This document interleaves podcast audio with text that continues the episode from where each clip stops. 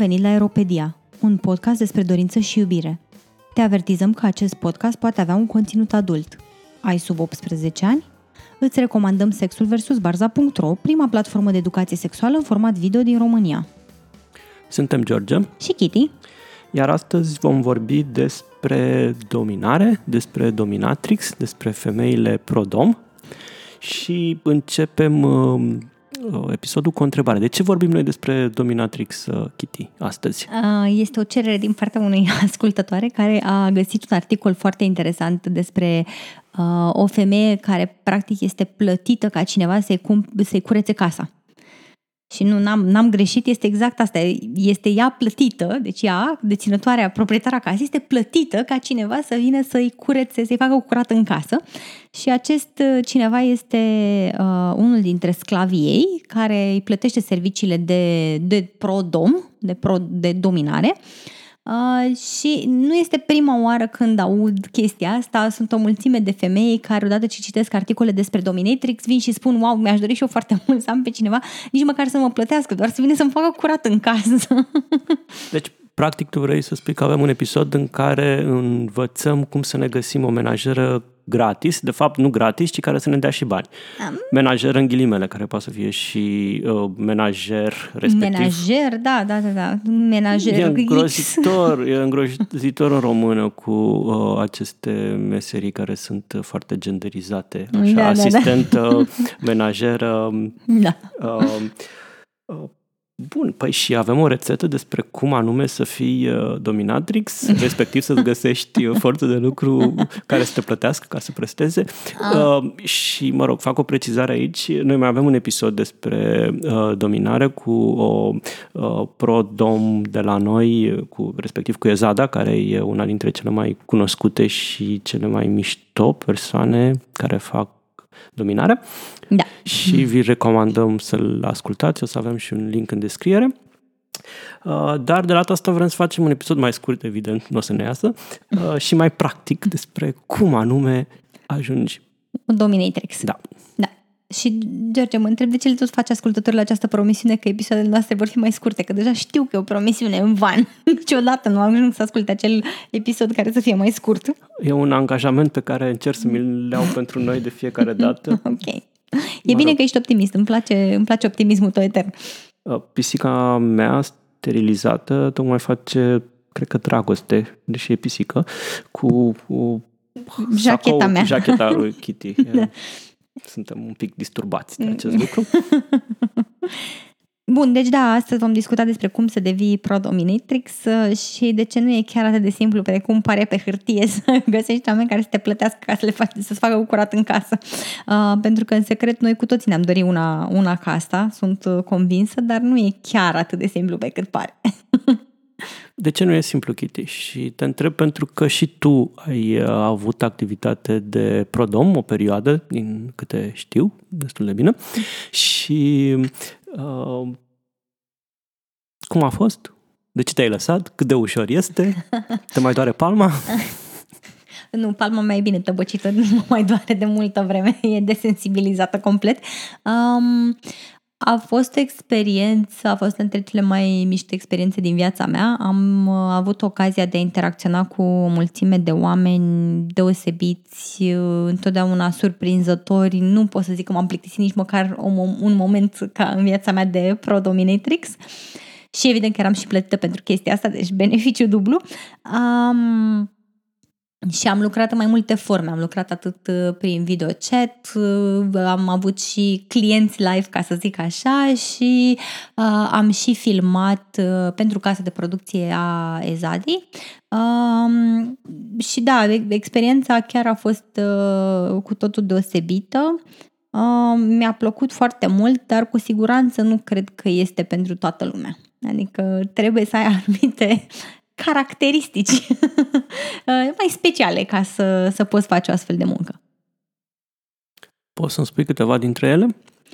Păi, în primul rând, nu poate, de cele mai multe ori, plângerea majorității clienților este că uh, încearcă să găsească astfel de servicii prin alte uh, persoane care prestează sex work uh, și care mai oferă și servicii de dominare, dar că nu au atitudinea potrivită. Ăsta este un refren constant, că omul nu are atitudinea potrivită și într-adevăr pot înțelege pentru că uh, e una dintre chestiile alea care e destul de dificil asertivitatea și agresiunea care vine la pachet cu a fi în poziția de uh, persoană dominantă, mai ales pentru femei care tind să fie mai degrabă educate, să fie soft, nice, mellow, cu siguranță nu în cazul tuturor, dar societatea asta se așteaptă de la tine și tu practic vii în această poziție și încalci toate aceste așteptări. Dar evident că le încalci cel mai adesea cu bărbați care sunt uh, cis, hetero, um, pentru că asta este marea, vasta majoritatea clienților pe care, pe care îi vei avea.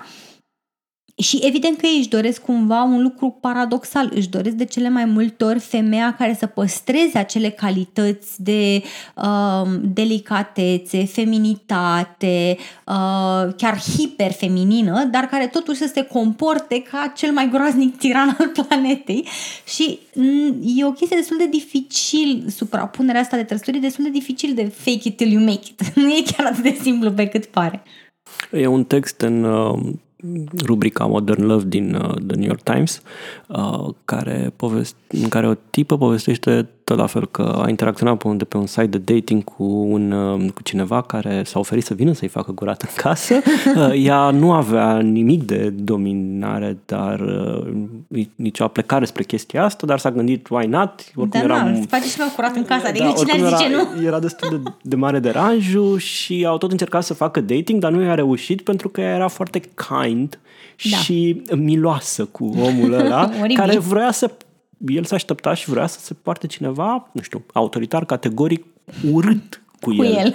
și ea n-a putut și nu i-a ieșit și a fost foarte nemulțumit omul că s-a purtat frumos cu el. Nu trebuia să se poarte frumos cu nu, el. Nu, evident, cum să te porți frumos cu el. Da, noi vorbim dincolo de întrebarea, dincolo de întrebarea pe care am primit-o pe tema aceasta, vorbim despre subiectul acesta și pentru că, nu știu, în spațiu din jur, ca să zic așa, cultural. Uh, uh, avem câteva exemple de uh, dominatrix, da. ilustrate mai bine și mai veridic, altele mai da. slab și mai prost. Mm-hmm. De exemplu, e un uh, serial acum pe Netflix care e tocmai spre surpriza mea, pentru că am văzut câteva cronici și câteva reacții la prima serie, spre surpriza mea are o a doua serie, uh, care se numește Bonding și care este uh, o descriere foarte um, caricaturală și neverosimilă a activității de dominatrix. Eu vreau doar să, să anunț oficial în cadrul acestui podcast că sunt absolut convinsă că George mă urăște, mă, mă urăște din adâncul sufletului. Pentru Eram că nu... sigur că va lua turnura asta discuția. pentru că nu face decât să recomandă cele mai proaste chestii care ies pe piață și îmi zice trebuie neapărat să ne uităm pentru podcast. și eu, bineînțeles că l-ascult și zic ok, da, dacă trebuie pentru podcast, ce să facem? Ne uităm pentru podcast și ajung să regret, adică după 365 acum vine și asta, what next, what next? în, în, într-o relație DS bineînțeles, um, componenta asta e o formă de power play, să-l pui pe celălalt să facă lucruri neplăcute. Uh, în cazul nostru este cum n-ar trebui să fie, pentru că este neconsensual. E este, cum s-ar numi, un mindfuck, pentru că ajunge să îi, prostiile alea, lipsa aia de, de, nu știu, filmele proaste se strecoară așa în creier și cumva îi strică bucăți din neuro. Da, da, simt, neuro. simt că mi-am, mi-am stricat. Mă rog, ideea e că serialul este destul de prost, deși aduce și niște elemente uh, să zic, interesante. Mi s-a părut foarte interesantă abordarea asta din punct de vedere psihologic și a, a faptului că, uh, practic, pentru submiși poate să fie o eliminare a rușinii, uh, interacțiunea cu într-un, într-un power play și într-un role play. Asta mi s-a părut o chestie foarte mișto. Uh, dar... Paradoxal și am fost surprins. N-am putut să mă, mă urmăresc multe episoade, că mi se pare că o pierdere de timp, dar am văzut vreo două și am fost surprins să văd cât de bine ilustrau componenta uh, submisivă a da. interacției acțiune. Adică sumișii erau, cumva ăia erau, da. deși da. tot ce făcea era dacă nu fundamental greșit, oricum caricatural și un pic grotesc uneori. Și... Mă rog, principala mea plângere legată de serial este că uh, ilustrează într-un mod greșit consimțământul când vine vorba de sex workers, în ideea în care această persoană care este dominatrix și este studentă la psihiatrie, mă rog, încearcă să-și ia uh, diploma ca psihiatru, uh, își cooptează un prieten care este gay să Își forțează practic un prieten mai degrabă. Își mă rog, să zicem că își cooptează un prieten care este gay să o ajute ca asistent în scenele ei de dominatrix, ea fiind o pro-dom, este plătită de către clienți ca să interacționeze cu ei și să le pună în practică fantezii. Și în prima interacțiune a acestui prieten cu un uh, submis, um, submisul își dorește ca tipul gay să-l umilească, să-i umilească mărimea penisului, iar uh, prietenul dominatrix spune în repetate rânduri că nu vrea, că nu e confortabil, că nu se simte. Și ea practic pornește un neconsensual power play în care îi explică lui că, cât de broke e, că n-are niciun leu, că n-are din ce să-și plătească chiria, că o să ajungă înapoi la uh, părinții lui în Georgia dacă, dacă nu pune mâna și nu își face treaba.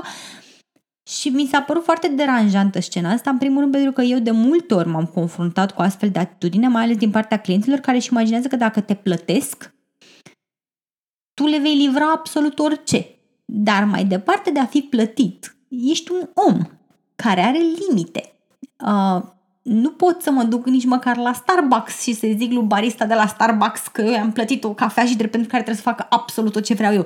Nu pot nici măcar să-i pretind decât dacă el bun în suflet să facă ceva ce nu e pe meniu te duci, ai un meniu, plătești și primești acel serviciu da. și oricând barista poate să zică, domne, sunt obosit și mi-au o pauză de țigară, îmi pare rău, mă lasă-mă și pune două și vin pe aia să fac cafea. Adică... Apropo de meniu, mie mi s-a, părea greșit, mi s-a părut greșit și faptul că a apărut asistentul așa dintr-o dată în scenă. A, da, adică da, corect, nu, corect. nu se întâmplă într-o scenă reală sau dacă, nu știu, apelat la serviciile cuiva și se întâmplă să mai apară cineva prin cameră, pur și simplu, nenegociat, nestabilit dinainte, este e ceva fundamental greșit. de, de nu se, da. nu se întâmplă așa și niciun, nicio, uh, nu știu, Prodomina nu va face chestia asta, să-ți introducă pe cineva în scenă, by the way, el e asistentul meu. Nu, în primul nu. rând pentru că toată, toată interacțiunea se bazează pe, pe încredere. Și pe negociere. Și pe negociere și cu atât mai mult pentru bărbații care solicită astfel de servicii ale unei prodom și ei sunt veniți de aceeași narativ cultural în care este extraordinar de rușinos pentru un bărbat să se supună unei femei. Uh, Uh, este extraordinar de rușinos să fie umilit de către o femeie, da? Este cu atât mai rușinos să se, să se râdă de mărimea penisului lui și așa mai departe și cu atât mai puțin îți poți permite pentru cineva care poate deja este fragil din punct de vedere psihologic când se confruntă cu astfel de chestii. Poate încearcă pentru prima dată, poate încearcă pentru prima dată cu tine. Nu poți să-i aduci pur și simplu pe cineva care și măcar să asiste la scenă, dar aminte să interacționeze cu el fără ca el să fie anunțat. Adică asta este, absolut nu se întâmplă așa ceva niciodată. Eu am avut la un moment dat, într-o perioadă, aveam pe cineva care venea și um, stătea în mașină și mă aștepta să termin uh, uh, interacțiunile cu clienții pentru că mi era un pic teamă vreau să mă asigur că siguranța mea e pe locul întâi și le spuneam tuturor, vezi că, deși persoana nu, nu o vedeau niciodată, nu știau că, dar îi Era anunțam, parte activă din scenă. Exact, dar îi anunțam des că vin cu cineva care va aștepta în parcarea hotelului până când terminăm noi și după aia mă va, mă va duce acasă. Adică făceam clar care sunt parametrii și condițiile în care uh, interacționez cu respectiva persoană. Nu, nu se pune problema să apară pur și simplu cineva în cameră așa. Ah, by the way, ăla e asistentul meu, Costel, l-am adus pe el. What? Și ce mă mai enerva foarte tare la serial și cu asta terminăm, pentru că chiar e prost. Oricum e frumos și el făcut așa. E frumos, da, e simpatic și e o comedie, da. dar uh, din punctul, din punctul ăsta de vedere al cum descrie el o interacțiune este cumva greșit, uh, mi-a plăcut foarte, mai enervat, mi-a plăcut în ghilimele, m-a enervat foarte tare cum se delimita de faptul că nu, ce face este pro-dominare și nu este sex work. Da. Uh, este sex work, dominarea? Tu ai făcut sex work făcând dominare? Oh, depinde de ce înțelegem toți prin sex work. Dar păi din ce punctul, înțelegem prin sex work? Dar din punctul meu de vedere, atâta timp cât ai de-a face cu uh, fanteziile explicit sexuale ale unor oameni, da, mie mi se pare că este sexual, chiar dacă, da, chiar dacă nu este uh, neapărat vorba de o interacțiune penis în vagin sau uh, de multe ori cu, cu mulți dintre, dintre clienții mei nu se întâmpla nimic de natură sexuală explicit. Adică și nu se atingeau organe nu, genitale. Da, nu. și în niciun caz, mă rog, ceea ce te privește pe tine. Adică da. nu dar conținutul sexual clar era acolo, pentru că eu nu mă duc să interacționez cu cineva care are un foot fetish pentru că îi plac pantofii, ci pentru că acel om are o fantezie sexuală care implică picioare, pantofi și așa mai departe. Adică scopul interacțiunii clar este unul de uh, excitare sexuală. Și atunci mi se pare că, ok, dacă tu te simți... Pe de altă parte, eu personal respect dorința oricui de a se delimita de sex work și de a spune, știi ce fac eu, nu, nu e sex work, pentru că adevărul e că sex work este foarte stigmatizat și pentru foarte multe persoane genul ăsta de delimitare mă gândesc că poate permite un confort da, dar când o văd dar, într-un film, mie mi se pare că tocmai asta face, dar, că da, perpetuează în clipa, stigmatizarea. În clipa în care apare într-un film, nu face decât, da, într-adevăr, să perpetueze stigmatizarea, să creeze o delimitare. Chiar dacă după aia vin în film și zic, a, da, da, nu e nimic în neregulă cu sex work, doar că eu nu fac sex work. Uh, păi dacă nu e nimic în legătură cu De ce ții să ne adică, te delimitezi? Adică care e problema? E, știi, e ca aia, da, eu n-am nimic cu gay, dar să nu fie copilul meu gay Păi dacă nu e nimic cu gay, atunci de ce să nu fie copilul tău gay? Care Știi? Adică dacă, dacă chiar nu e o problemă, nu e o problemă.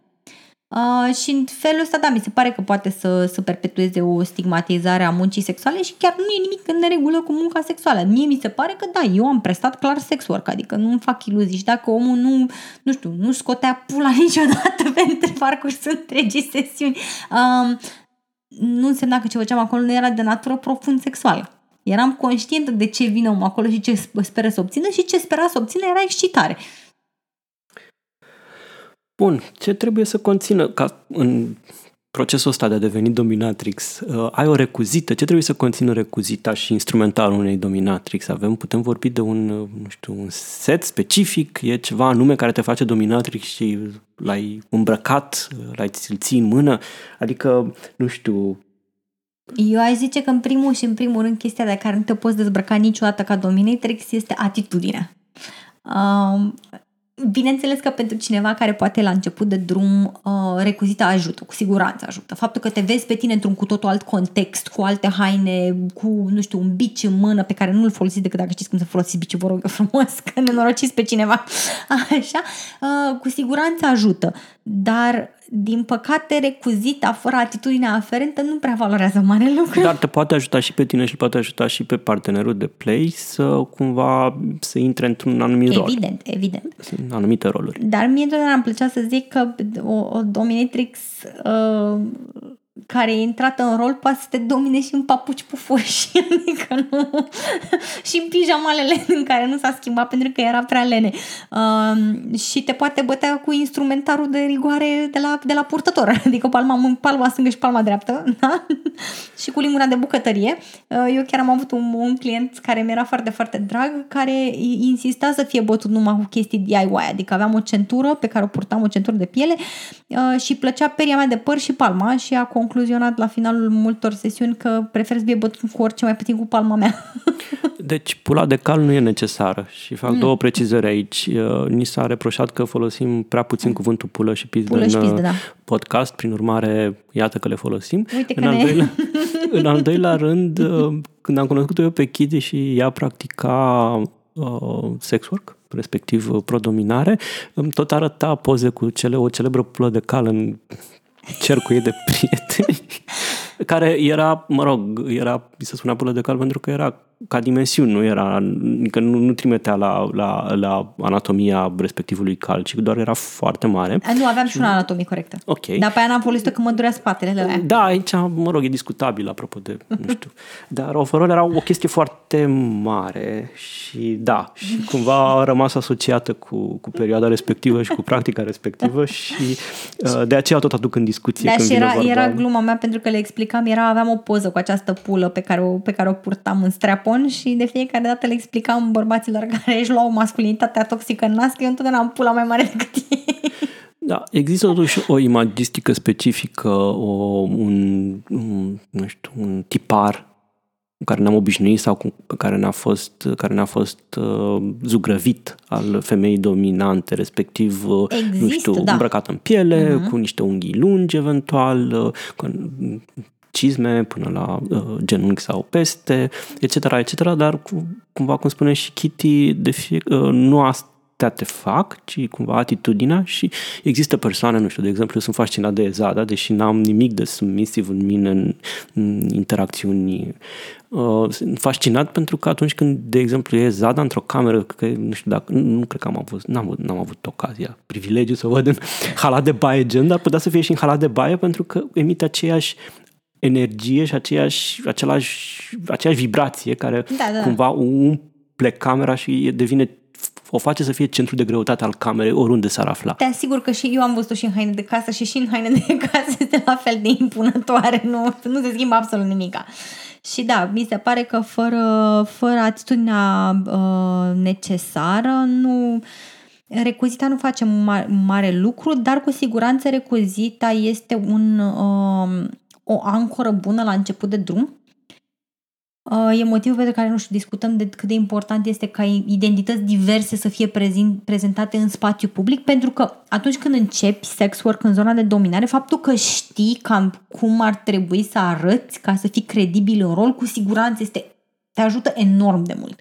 Adică îți cumperi ceva piele, îți iei niște cizme înalte cu tocuri, îți faci niște unghi lungi, ai luat un bici în mână și dacă nu știi să-l folosești și măcar you look the part, te uiți la tine în oglindă și poți vedea, po- poți avea credibilitate măcar față de tine. Și asta e un lucru foarte important pentru a putea atinge și genul de atitudine care vine la pachet cu costum. Pe când dacă n-ai avea deloc ceva de care să te ancorezi, imaginezi că ar fi mult mai dificil pentru că ar trebui să accesezi direct resurse din tine care cu siguranță există, dar poate nu le-ai accesat niciodată, poate nu știi cum se fac lucrurile.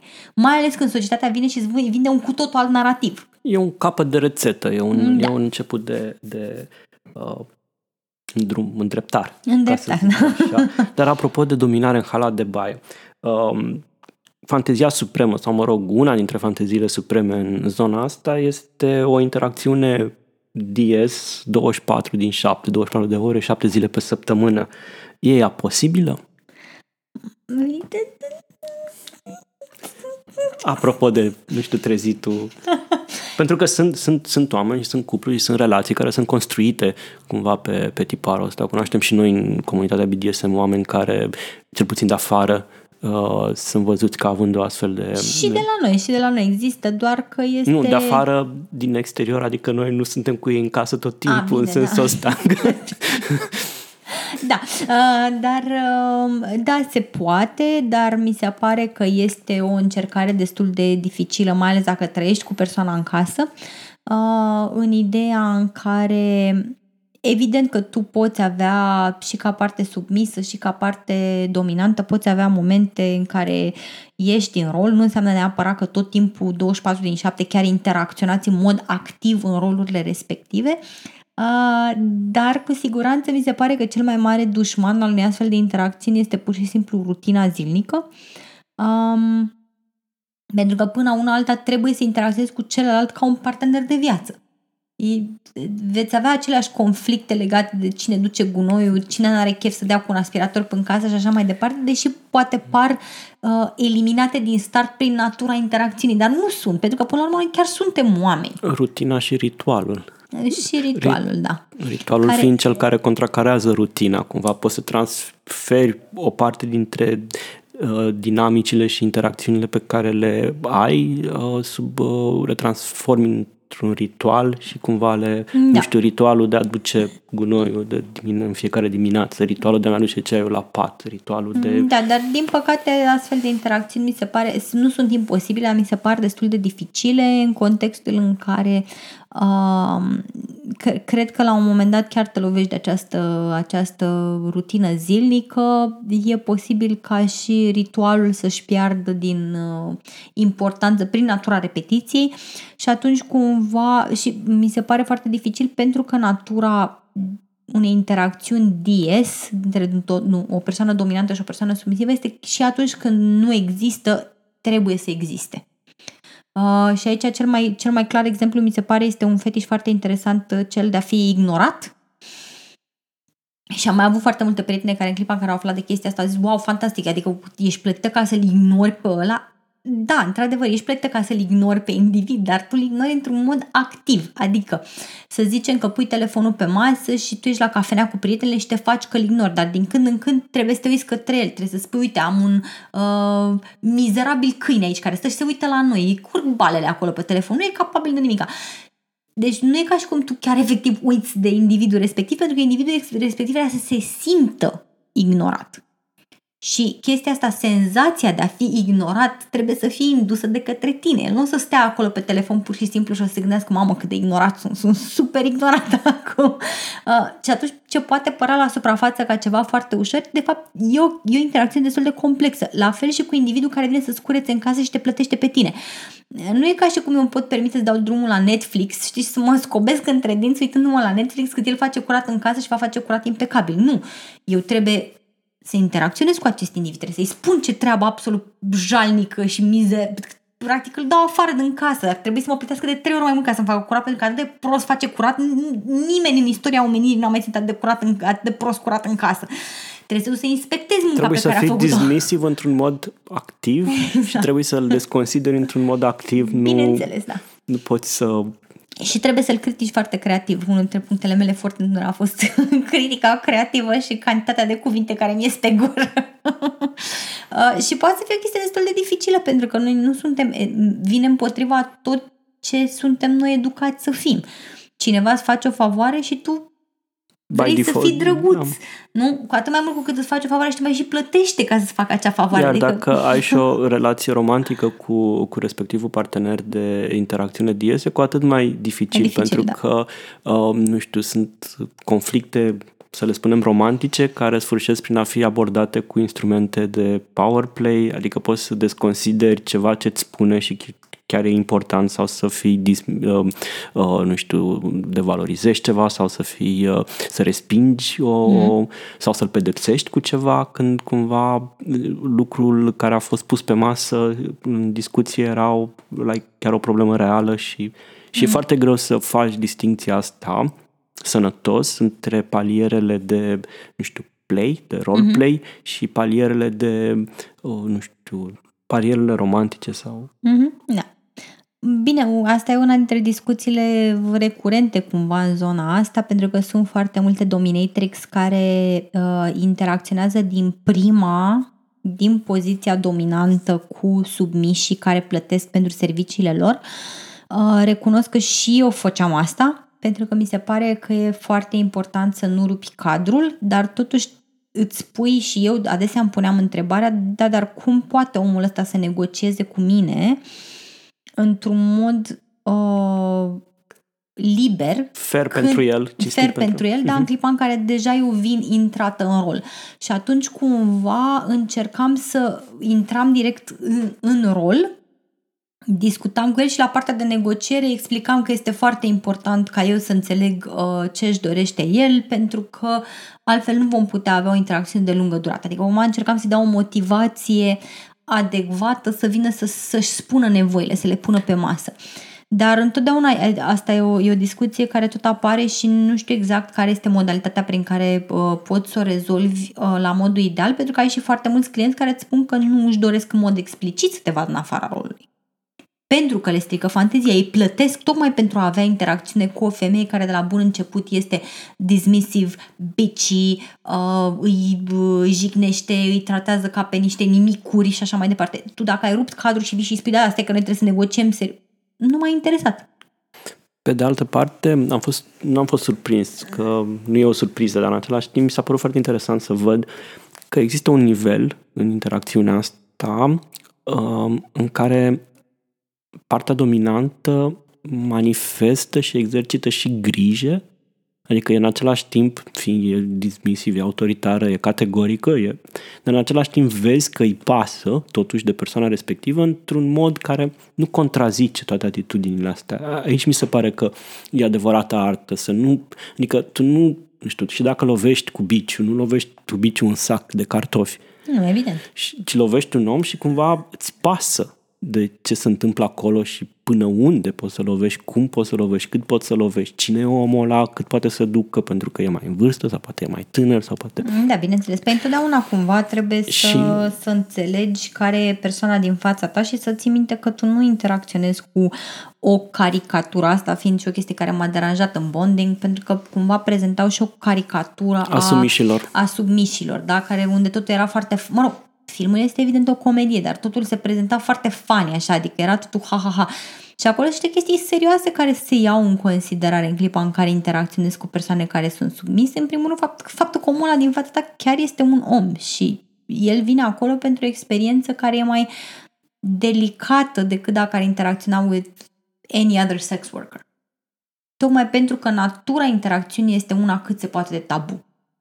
Și atunci încerci să ai extra grijă cu felul în care interacționezi cu persoana asta și să nu-l atingi din punct de vedere psihologic într-un mod negativ. Adică vrei care să plece cu o experiență bună, nu cu o experiență nasoală, să-și bage picioarele și niciodată să se mai atingă de chestia aia nici cu 30 de perechi de mânuși. Și asta e o chestie destul de dificilă, adică ia destul de multă calibrare și mie nu am place să zic că tot sex work este basically psychology, cu atât da, mai mult munca de dominare. Da, există și aftercare, inclusiv da. în, în interacțiunile Inclusiv în interacțiunile plătite. Submissive. Și oricum există un ritual uh, um, inherent în ideea în care de obicei te întâlnești cu submisul, el face plata, după care trebuie să ducă să se spele, să îi dea instrucțiuni despre cum să se prezinte. Eu cu siguranță aveam niște instrucțiuni foarte clare care, pe care nu le voi divulga pentru că sunt doar ale mele, uh, pe care le dădeam uh, submișilor și uh, mă așteptam să fie respectate la litera legii și erau informați de ele de la bun început. Adică era o chestie de genul memorează chestia asta pentru că e importantă. Ai încurcat-o dacă nu respecti la Și de obicei era o chestie destul de complexă și evident că uitau ceva, că asta era Asta era și scopul să uite ceva.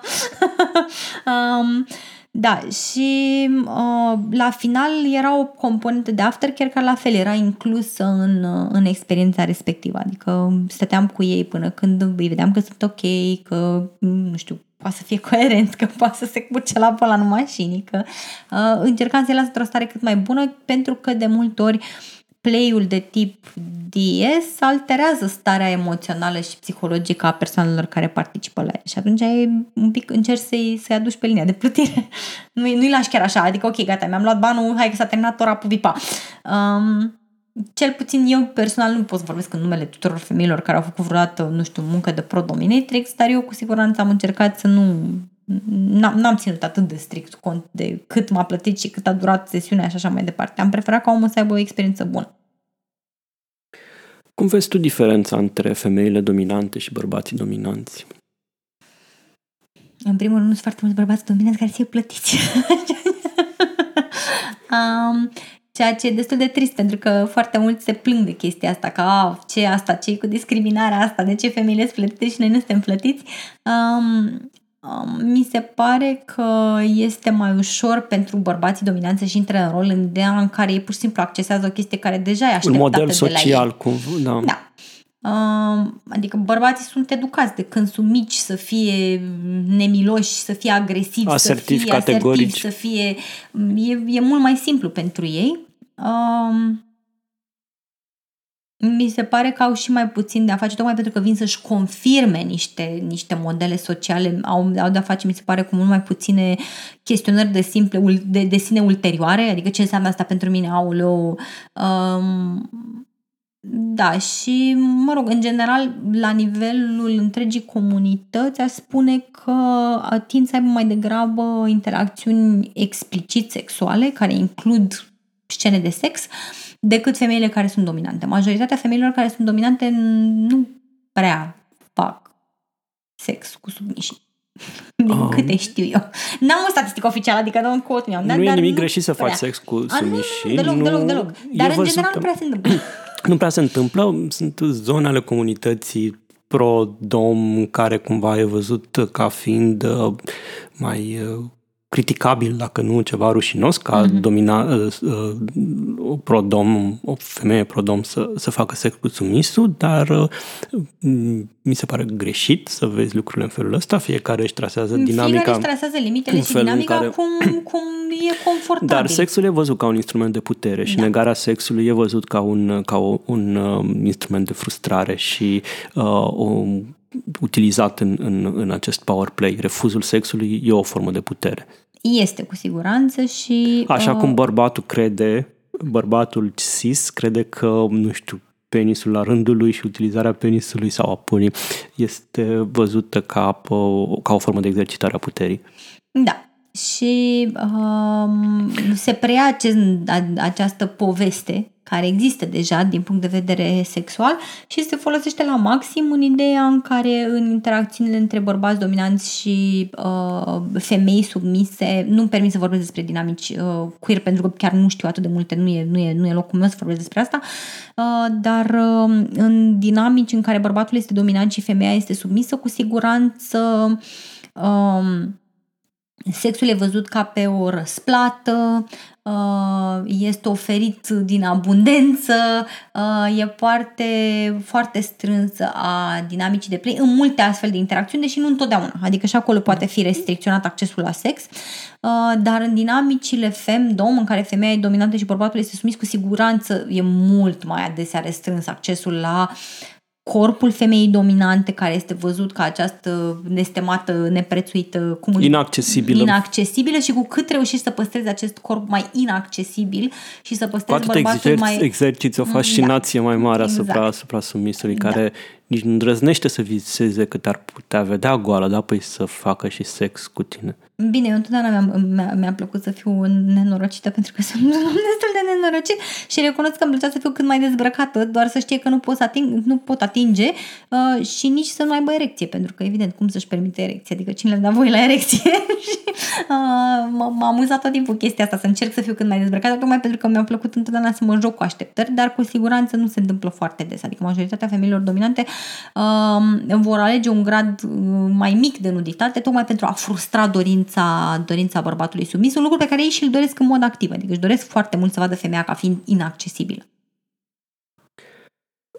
De la ce punct încolo lucrurile pot deveni problematice în opinia ta? Și nu mă refer aici doar la forme de abuz care pot exista, pentru că atât timp cât cineva deține puterea în dinamica respectivă, uzul puterii se poate transforma ușor în abuz, cumva, fără, fără să-ți dai seama gen, nu știu, să ignori safe word să ne socotești scenariul negociat, etc.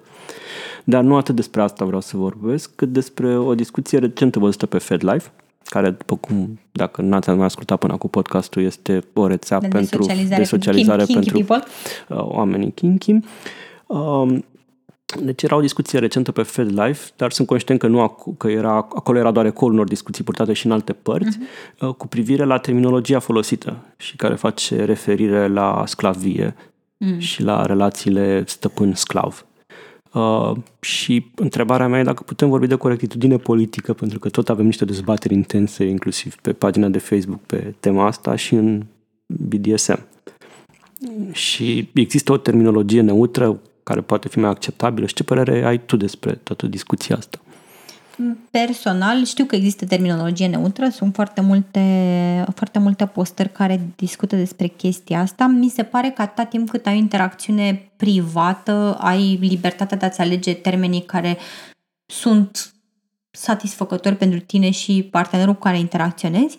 Um, mi se pare util să fii aware de felul în care pot impacta chestiile astea alți oameni, de semnificația lor istorică, în ideea în care poate descoperi, e foarte posibil să, să nu știu, să citești despre istoria termenului respectiv și să descoperi, băi, nu mă interesează, ok, am înțeles că asta e istoria, dar eu vreau să folosesc acest termen, dar e posibil să-ți scadă un pic apetitul odată ce înțelegi mai bine istoria respectivilor termeni um, și mi se pare util să fii aware de contextul ăsta dacă alegi să mergi la petreceri publice, în spații care sunt uh, împărțite cu alți oameni și așa mai departe. Um, personal pentru mine nu cred că a fost atât de problematic pentru că um, cred că foarte rar am folosit terminologie problematică. Mie îmi place mai degrabă să fiu creativă. Uh, pe unul dintre submișii mei l-am strigat foarte multă vreme zero. Uh, nu cred că zero a jignit vreodată pe cineva. așa și celălalt mi se pare că era nimic, dacă nu mă înșel. Um... Deci nu erau sclavi. Nu, nu, nu, erau zero și nimic. Um, și este mult mai satisfăcător pentru mine personal să, să spun nimic, ești un nimic. e o distracție acolo cu jocul de cuvinte. Um, și nu am preferat termenul de sclav nici la adresa mea, adică am avut o fascinație pentru el, dar cumva nu, nu s-a bunghit niciodată să fie folosit în ceea ce mă privește. Um, știu, de... știu o discuție că atunci când ți-ai stabilit uh, cum să-ți se adreseze în interacțiunea DS, uh, dominantul tău s-a dovedit foarte uh, inconfortabil cu termenul de sclav. Da, politically correct. foarte politically correct. Um, și atunci pentru mine n-a, n-a fost, adică n-am simțit-o niciun fel ca o pierdere, recunosc că sunt oricum foarte influențată de munca Ezadei care a găsit cumva termeni foarte non-offensiv și uh, particulari ei uh, și case ei de producție în ideea în care ea este matriarch, um, sclavii sunt chattel, adică termenii sunt cumva, a încercat să, să vină cu niște termeni care să, să nu aibă neapărat un context istoric în spatele lor. Um, dar se găsesc, mi se pare că pentru cei care doresc să aibă o interacțiune aware, se găsesc mai multe liste, chiar mă gândeam să încerc să traduc una română, deși traducerea termenilor ăștia în limba română este un coșmar absolut, dar chiar mă gândeam să traduc la un moment dat o astfel de listă și să o fac available de termeni um, onorifici pentru, pentru părțile dominante și de termeni pentru persoanele submise, care să nu fie ofensiv, să nu vină cu un background ofensiv. Uh, te întreb pentru că a fost și o discuție interesantă pe marginea unui articol pe care l-am citit acum ceva vreme, cred că acum vreo 2 ani, în care o dominatrix din New York de culoare uh, își domina uh, supușii care erau în general white, cis, male, în general, bogați, Uh, punându-i să citească literatură intersecțională feministă. Un geniu. Și, Aș pune alături de Einstein, Și mie mi s-a părut, eu am aplaudat chestia asta, mi s-a părut, voi ce tare, ce nu știu ce și așa mai departe. Și după ce am văzut reacții uh, de critică vehementă a atitudinii, în măsura în care uh, se reproșa că transformă o problemă reală și niște chestiuni foarte serioase Uh, ca problemele abordate de literatura intersecțională feministă, uh, discriminare, abuz, uh, în, într-un play. Și că um, nu poți fetișiza, nu știu, feminismul. Mm, înțeleg perspectiva. E o perspectivă care mi-a dat și mie de gândit, dar din punctul meu de vedere poate sunt, nu știu, prea cinică, nu dau seama, dar mi se pare că ce metodă mai bună de a uh, convinge oamenii decât a le asocia chestia asta cu o experiență care le e plăcută inherently. Mi se pare că în clipa în care atașezi o semnificație personală, pentru că oamenii ăștia nu doar că citesc în cadrul unei interacțiuni, dar citesc în cadrul unei interacțiuni care e meaningful pentru ei ceva ce stăpâna lor le-a dat care să citească. Au, care are autoritate care și are cuvântul autoritate, are da. greutate. Da. Și cumva, nu știu, așa funcționau lucrurile și în Grecia antică, în, în, în relațiile uh, paideice, dacă, da. uh, dintre uh, magis, învățători și, da. și uh, cei învățați, în care tot autoritatea și se pare chiar fascinația erotică și da, da, da, uh, da, uh, jocul sexual juca un, uh, un rol în, în procesul de Mie... educație. Și uh, pe de altă parte, uh, cred că tot cea mai mare parte a BDSM-ului se joacă tocmai cu reprezentările astea socioculturale ale genului, ale rolurilor, se joacă cu rolurile de gen, cu reprezentările de gen, cu uh, diverse uh, nu știu, trăsături uh, atribuite sau uh, uh, însușite cumva de la uh, genul celălalt. Și mi se pare că e un demers care deconstruiește foarte mult din, din uh, lumea socioculturală din jur și el însuși prin, prin Mai e și, bă, aici iarăși o perspectivă personală, înțeleg felurile în care poate să fie, nu știu, contestată, dar e perspectiva mea și până acum am, am păstrat-o, eu tind să am un, uh, un optimism care nu știu dacă e neapărat justificat, dar mie întotdeauna mi-a fost mult mai frică de uh, dulap închis și de stat în dulap. Uh, și atunci înțeleg că primele reprezentări socioculturale ale unor zone tabu, uh, ascunse sau necunoscute pot să nu fie ideale cum e cazul Fifty Shades of Grey pentru comunitatea de BDSM. Ok, toată lumea și-ar fi dorit să avem o reprezentare mai frumoasă decât Fifty Shades of Damn Grey legat de BDSM, care nici măcar nu e BDSM, dar cumva a deschis discuția, a expus oamenii unui, unei chestii care altfel probabil nu ar fi fost nu știu, n-ar fost expus și ei niciodată. Și în același context, mi se pare, dar again, asta e doar perspectiva mea, mi se pare că ai pune pe niște bărbați cis hetero, uh, upper middle class, uh, ai pune să citească literatură intersecțională feministă în condiții în care probabil în viața lor n-ar pune mâna pe așa ceva de, de bună voie și nesiliți de nimeni, mi se pare un lucru bun dacă gândește că n-ai cum să citești așa ceva și măcar, nu știu, o idee să nu-ți rămână în cap, nu știu, ceva care să te intrige, mai ales că aici nu vorbim de niște uh, oameni care să n-aibă totuși o cultură, un background, să poată înțelege astfel de literatură, pentru că literatura internațională feministă e cumva vine pe un fundament filozofic.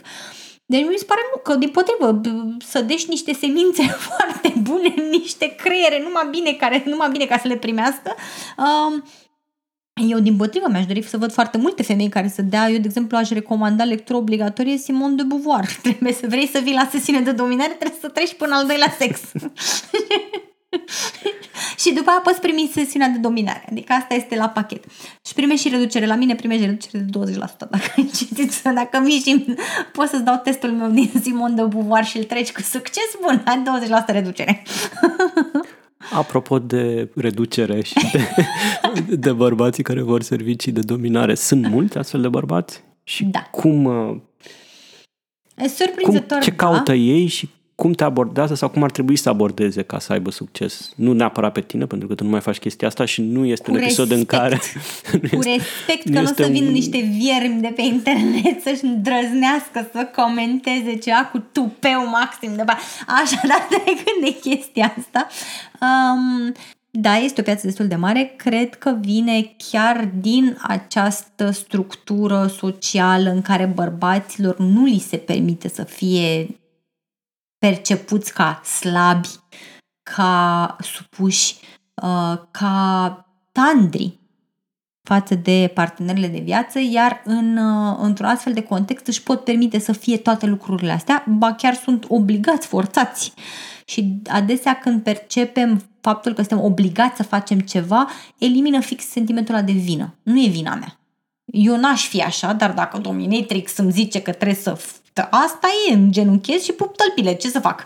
Um, din păcate sunt foarte puține femei care oferă astfel de servicii. Um, în mare parte ar spune, foarte mulți ar veni și ar spune pentru că femeile nu știu să fie dominante. Eu aș spune pentru că nu știu de chestia asta și le este o chestie foarte străină nu-și dau seama că există o piață foarte mare. Nu cred pe, că nu știu, pe... nu cred că au senzația că au spațiu unde să facă chestia Nu, asta. cred că nici nu știu. Cred că sunt foarte multe femei care efectiv nu știu ce înseamnă comunitatea de BDSM, ce înseamnă kink, ce înseamnă, adică toată zona asta trebuie să ai contact cu ea ca să faci legătura la un moment dat, asta e că aș putea să fac și o chestie asta. Deci, după ce se termină pandemia, scrieți lui Kitty să reorganizeze din nou mancerile pe care le organiza și petrecerile pe care le organiza, să creeze un spațiu pentru, pentru uh, nu știu, de împărtășire de idei și de preocupări comune în zona asta. Da. Convingeți-o că se lasă tot mai greu convins să facă asta. Mă rog, are alibiu că e pandemie acum. Măcar. E pandemie, nu ce să fac. și mai aveam cumva două întrebări. Uh, și o recomandare. Uh, vreau să te mai întreb, uh, tu ești switch, adică da. activezi în dinamici DS și ca submisiv, nu doar ca, uh, ca dominantă, da. preponderent ca submisiv în uh-huh. ultima perioadă, din ce știu. Uh, în ce fel îți influențează asta dinamica atunci când actezi sau ești interac- interacțiune ca parte dominantă, faptul că tu ești submisiv? Nu există, sunt două părți separate. Adică atâta timp cât nu există un partener dominant care e în interacțiune activă cu mine, eu nu sunt o femeie submisivă. Eu sunt acolo șeful eu am pula mai mare, eu decid și nu se comentează asupra acestui aspect. Multă vreme am dominat bărbați purtând collar la gât, adică Iarăși. Apropo de collar, da, asta era, asta era o, o altă discrepanță în, în serialul Netflix despre care vorbeam, în care um, tipa, fără să ne spună cumva serialul că este sumisa cuiva, poartă în cea mai mare parte a serialului în colar la gât, deși nu e un atribut, nu e un accesoriu specific uh, unei persoane dominante. Mi se pare că s-au mai schimbat lucrurile din motive de fashion în zilele de astea. Adică se cheamă, nu se cheamă collar, se cheamă choker. Pe de altă, pe, pe de altă parte, mi-amintesc, apropo de ce spui tu, mi-amintesc o scenă la care am asistat în care uh, dominantul tău, tu țineai o, uh, un workshop despre dominare ca parte dominantă da. și a trecut domnul dominantul tău și nu știu, a făcut un gest uh, de dominare la adresa ta și după aceea uh, fraierul, ca să zic așa, era foarte derutat de reacția foarte uh, ostilă și nemulțumită și deranjată a tuturor spectatorilor cărora le s-a film în momentul ăla pentru că nu da. N-a fost, n-a fost ok față de spectatori nu, care... deloc. Uh, mă rog, aici depinde de fiecare, pentru că până la urmă uh, fiecare își prioritizează dinamicile într-un fel care e meaningful pentru ei. Um, și ăsta e un lucru care, mă rog, se, se discută on a case-by-case basis, dar da, eu nu percep că există nicio discrepanță între pentru un switch. Există, într-adevăr, bărbați care refuză să interacționeze cu femei despre care știu că sunt și submisive. Și iarăși ăsta este tot dreptul lor. Ei au tot dreptul, poate nu vor să trăiască cu imaginea că uh, femeia care este zeița supremă pentru ei se duce și face lucruri care sunt supuse față de altcineva. Um, dar iarăși aici ține de preferințele fiecăruia. Eu nu am văzut niciodată o problemă între cele două. Chiar recent mă uitam, mi se părea foarte mișto că uh, este o femeie care este dominatrix și o gagică super mișto, uh, care de fapt ea este lesbiană și supusă în relația cu partenera ei, dar domină în stânga și în dreapta bărbați cis-hetero. Uh, și mi s-a părut foarte mișto chestia asta, adică mi s-a părut foarte interesant cum ea reușește să, să intre într-o interacțiune care se simtă puternică și empowered cu persoane față de care ea nu are o atracție sexuală, dar cu siguranță ei au o atracție sexuală față de ea. Și instrumentalizează această atracție. Da. Într-un cadru consensual, evident. Într-un cadru consensual. Adică bărbații respectiv știu, îi văd profilul, văd, văd că scrie lesbiană, văd că scrie că e engaged cu o femeie, adică nu e nicio problemă, nu e un secret sau ceva, chiar nu-i dorește sexual și imaginez că tocmai asta este parte din appeal să, să dorești o femeie care știe, adică o femeie lesbiană este inaccesibilă da, da, by da, default. ultimate. Uh... Adică e the ultimate. Adică, ok, dominatrix ta care este hetero, hai să zici că mai tragi tu o speranță, că la un moment dat dacă, dacă ești suficient de cuminte pe următorii 25 deci, de poate ani... să face milă. Da, poate să face milă și vezi tu un deget de la picior descoperit, știi? Dar cu o femeie care e lesbiană, like, by default este complet inaccesibil, așa că imaginez că fantezia este nu știu, pe repede înainte am fost un pic invidioasă, recunosc, când am văzut profilul, damn it! Pe de altă parte mi-am un show de Shibari la care erai model da. și în care ai fost uh, chinuită um, îngrozitor da. și ai izbucnit în plâns pe scenă, într-un plâns catarhic, adică era din ăla da, dorit și foarte bun. bun.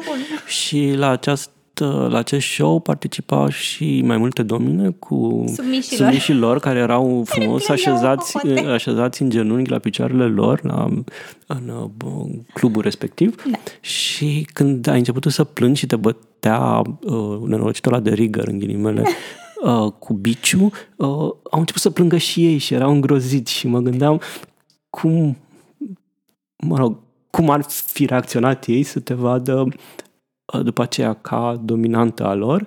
M-au și deși văzut, te-au și văzut doar că, doar, că, doar, că tu, doar că tu aveai și o persoană atunci da. când activai ca... Da.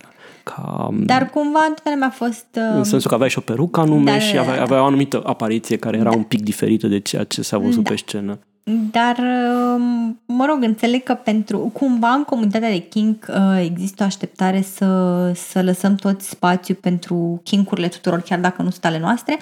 Dar imaginez că pentru ei a fost foarte dificil să înțeleagă chestia asta în contextul în care majoritatea dintre cei prezenți la respectivul show, dar nu au avut niciodată de a face cu, uh, sau aveau foarte rar de a face cu reversul dinamicii în care un bărbat este dominant și femeia este supusă uh, și pentru unii dintre ei știu că a fost extraordinar de dificil de tolerat, adică chiar nu puteau pentru că în mentalul lor femeia este o zeiță care nu poate fi atinsă, trebuie să fie venerată de departe și le-a fost destul în niciun de caz cu biciu.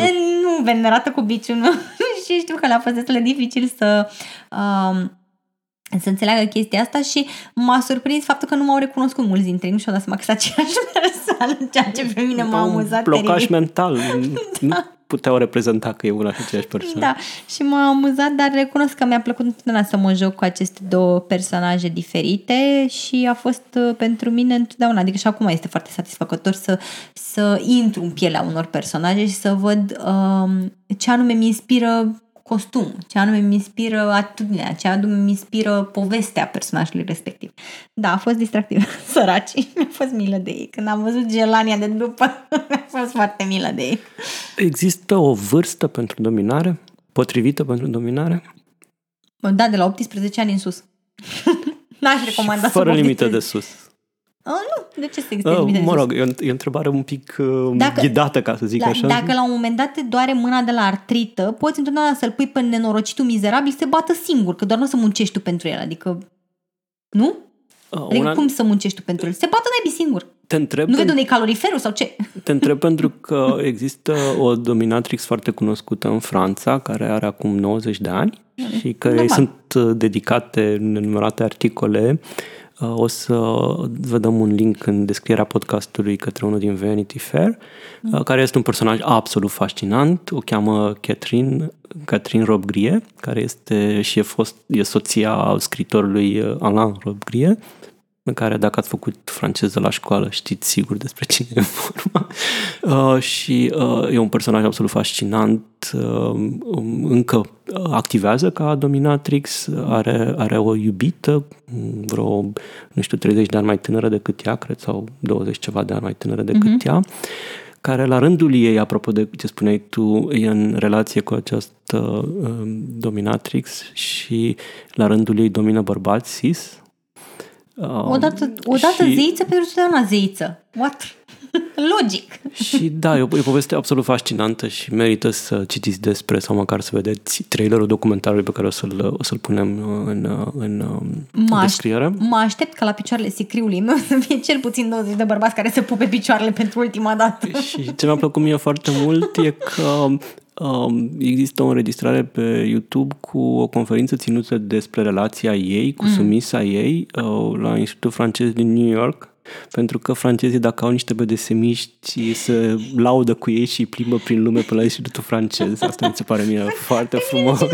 Să vorbească, să vorbească fix, fix despre BDSM și despre relația, relația lesbiană dintre ea și sub a ei și sunt, sunt uh, cel puțin articolul din Vanity Fair uh, surprinde foarte mișto niște elemente de dinamică și modul în care s-a îndrăgostit sumisa de, de această dominatrix când uh, la una dintre petrecerile ei celebre a văzut mâna um, dominei pe ceafa unui sumis și și-a dorit foarte mult ca acea ceafă să fie a ei, de fapt, ca mâna aia să fie pe ceafa ei și e, e fascinant și mi se pare că surprinde foarte, foarte, foarte bine um, uh, toată, toată interacțiunea și toată dinamica, personajul fiind absolut fascinant și spectaculos, ea având o relație deschisă cu soțul ei și având uh, la rândul ei iubiți încă din anii 70, erau practic niște poliamoroși înainte ca să existe ethical slut, discuții din spațiu uh, anglosaxon despre, despre uh,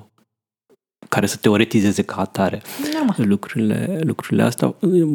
Vă, vi recomand și foarte, foarte mișto. Și o dovadă a faptului că nu, cumva nu există, nu există. Și e și mișto persoana pe care pare că o, că o interpretează așa genul de, nu știu, profesor autoritară, cumva îmbrăcat așa fără atributele astea de gen de piele sau nu știu ce de, și cu ca o profesoară care te pune la colț și e, da.